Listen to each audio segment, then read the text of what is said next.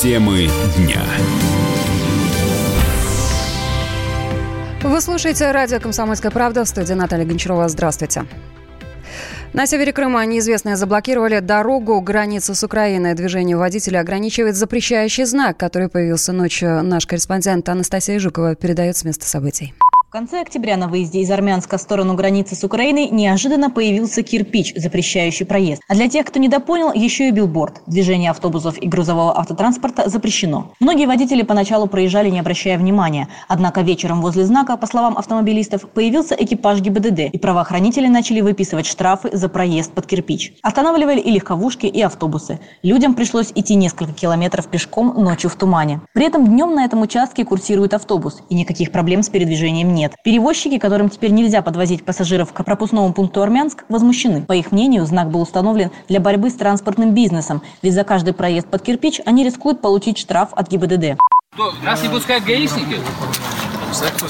Там действие знака распространяется. Проезд. Знак законный на сегодняшний день? Он установлен? Он, нет, нет, подождите. Знак на сегодняшний день законный? Министерство транспорта не устанавливает этот знак. Хорошо, вы знаете, законный этот знак на сегодняшний день или незаконный? Он установлен. Не, я, я, я, я вам только вопрос задаю, вы уходите от ответа. Если здесь стоит сотрудник. Да, где, где сотрудник? Где, кто сотрудник? Знаки у законного стоят? Ответьте на вопрос. Точно знаете? Они уже ушли. А мы знаем на сегодняшний день, что знаки незаконные Он стоят. полчаса назад поставил. Я не знаю, что вы здесь стоите. Вопрос не к нам. Ну, се- слушайте, сегодня перед выездом автобуса, ну, все позвонили, узнали, что знаки на сегодняшний день ни один, ни второй незаконный. И поэтому мы сюда едем. Когда будут законы, вы бы нас крепили бы все эти дни. Никто нас не трогал. Почему? Потому что знаки законы. Денис, машину едь, составит протокол, будем оспаривать. Нет, значит, всех людей сейчас здесь соберем, и пускай они доказывают, что они здесь законы. Я просто не пойму, полиция служит для людей, не для вот этих людей, которые, ну, нас крепят и щимят, а для людей, которые здесь. Люди голосовали за вас, вы что? В августе этого года власти, напомним, запустили первый официальный маршрут к границе, а всех остальных перевозчиков объявили вне закона. Украина в конце сентября перекрыла со своей стороны автомобильное движение в контрольном пункте пропуска Каланчак, который находится напротив российского МАП Армянск. При этом крымский пункт пропуска продолжил работу в обычном режиме. Все ведомства от установки кирпича на трассе, ведущей к границе, открещиваются. Источник комсомолки в правоохранительных органах сообщил, что со стороны российских пограничников никакой информации о перекрытии подъездов к пунктам пропуска не поступало. Власти Армянска тоже говорят, что о сложившейся ситуации им ничего не известно. Глава горсовета Игорь Нижник заверил, что город не устанавливал никакие знаки, и этот участок дороги муниципалитету уже не принадлежит. В МВД, в свою очередь, заявили, что подобными вещами обычно занимается местная власть. Как рассказали комсомолки в пресс-службе ведомства, правоохранители знаки не устанавливают, а только следят за соблюдением правил дорожного движения. Установкой занимается администрация города или района. А ничейный знак тем временем продолжает стоять у дороги. Анастасия Жукова, Комсомольская правда, Крым. На место стрельбы в Забайкальском крае вылетела комиссия Министерства обороны. Ее возглавляет замминистра генерал-полковник Андрей Картополов. Ранее стало известно, что на ремонтно-технической базе солдат-срочник открыл огонь по своим сослуживцам. Восемь человек погибли, двое ранено. Стрелявший задержан. В министерстве также добавили, что военный открыл огонь по людям во время смены караула. Военный эксперт Владислав Шурыгин считает, что нужно ужесточать психологический отбор э, при призыве в армию. В самой армии такие комиссии, в общем, собираются только когда есть какие-то показания. Всем этим должны заниматься врачи, которые его призывают, медицинская комиссия. В армии сейчас всех подряд не гребут, потому что количество срочников сейчас достаточно невелико. И любой отказник, кто не хочет служить, э, силком его никто не тянет. То есть времена, когда загребали всех подряд без разбора, давным-давно прошли. Поэтому здесь вопрос к тем, кто его призывал. Но нужно понимать, что любой человек, особенно молодой призывник, это в какой-то степени заведенная мина. Такие ситуации были всегда и, к сожалению, будут. Потому что люди, которые попадают в армию, у которых в руках оружие, сталкиваются с какими-то большими личными, как им кажется, трудностями, которые выражаются чаще всего в том, что девушка ушла к другому или просто перестала ему писать. Конечно, нужно в этом случае ужесточать психологический отбор. Безусловно, для этого нужна работа с военными психологами, опытными психологами, потому что ситуация действительно может измениться в любую минуту. СМИ к этой минуте сообщают, что на допросе солдат заявил, он не жалеет о произошедшем. Госдуме хотят ограничить рекламу в кинотеатрах. Она должна длиться не больше 10 минут, считает замглавы Комитета по информационной политике Андрей Свинцов.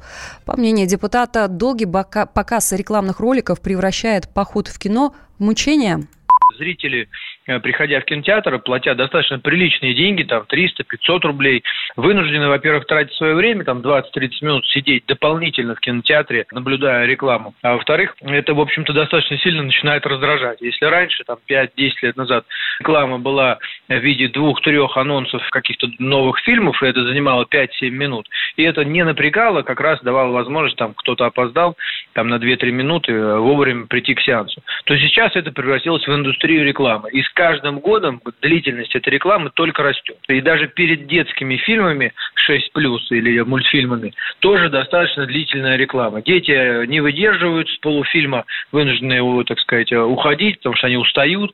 То есть это все, собственно, влияет на в целом отношение к кино как к средству такого доброго проведения времени. Поэтому здесь, конечно, мы должны проанализировать и в первую очередь ограничить длительность рекламы перед детскими фильмами, мультфильмами там 6 плюс, 12 плюс, а во вторую очередь надо посмотреть тоже длительность рекламы. Не, не зря мы ограничили длительность рекламы на телевидении, потому что она начинает раздражать, и это наоборот негативно влияет на объем просмотра.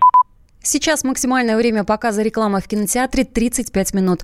Ранее в ЗАГС собрания Санкт-Петербурга предложили ограничить его 20 минутами и указывать реальное время начала сеанса. В России назвали самые востребованные профессии. По данным Института труда, в ближайшие годы спросом будут пользоваться работники массовых профессий. Это педагоги, бухгалтеры, повара, официанты и бармены. В список также вошли более редкие специальности. Инженеры, химики менеджеры контроля качества биотехнологического производства. Без проблем смогут устроиться на работу специалисты по обработке и хранению данных. Зампредседателя Федерации независимых профсоюзов Александр Шершуков не согласен с такими выводами. Он отмечает, что представители некоторых профессий останутся без работы из-за автоматизации производства долей скепсиса нужно относиться и к прогнозам в отношении рынка труда. Конечно, происходят изменения, связанные с тем, что ряд специальностей автоматизируется. Да, действительно, в зону риска в определенной степени попадают люди, чья работа связана с механической работой, что с цифрами, как у бухгалтера, что с обрабатывающими производствами. Но пока что нужно понимать, что в массовом порядке подобные автоматические системы будет внедрять бизнес в случае, если это ему будет выгодно. То есть если в результате этого бизнес получает прибыль. Из-за того, что в Российской Федерации цена труда занижена, то есть заработная плата составляет относительно небольшой процент себестоимости продукции, и, в общем, бизнес всячески пытается ее удержать на таком же уровне, не повышая, к сожалению, на многих производствах проще использовать живой труд работников низкооплачиваемых, нежели покупать одного дорогого робота, который, да, будет в этом смысле эффективнее, но дороже. Поэтому, по большому счету, путь к роботизации, автоматизации производства в нашей стране будет идти только параллельно с повышением стоимости труда, а не наоборот. Ранее Институт труда назвал самые невостребованные профессии. Это юристы, библиотекари и работники музеев. Автомобилисты стали больше тратить э, на штрафы. В среднем за год сумма увеличилась на 50 рублей. Самые высокие расходы в Москве и Красноярске. Там траты выросли почти на 600 рублей. В Самаре примерно на 500. Самые экономные водители в Волгограде, Омске и Нижнем Новгороде. В этих городах автомобилисты платят чуть больше 400 рублей.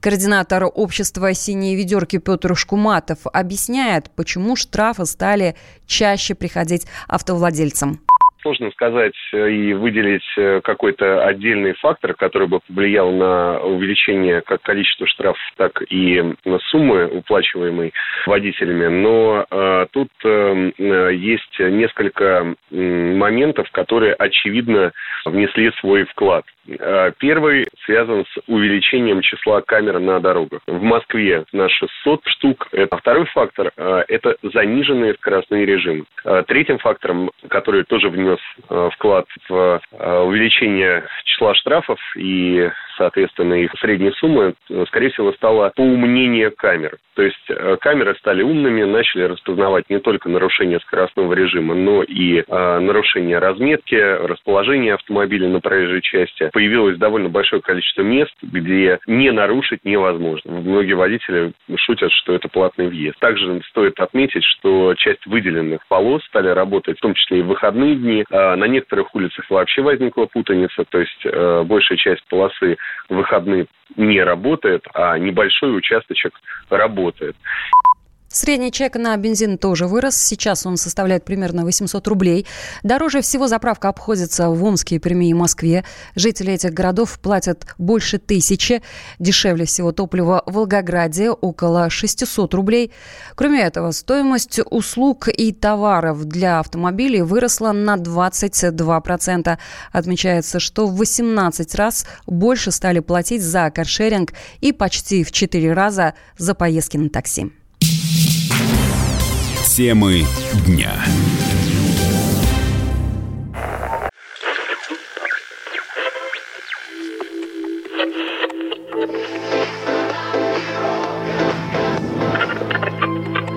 Челябинск 95,3. Пятигорск 88,8. Самара 98. Новосибирск 98,3. Ставрополь 105,7. Краснодар 91,0. Красноярск 107,1. Благовещенск 100 ровно и 6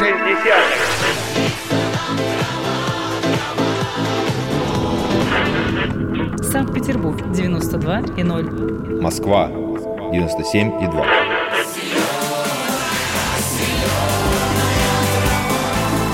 Радио «Комсомольская правда». Слушает вся земля.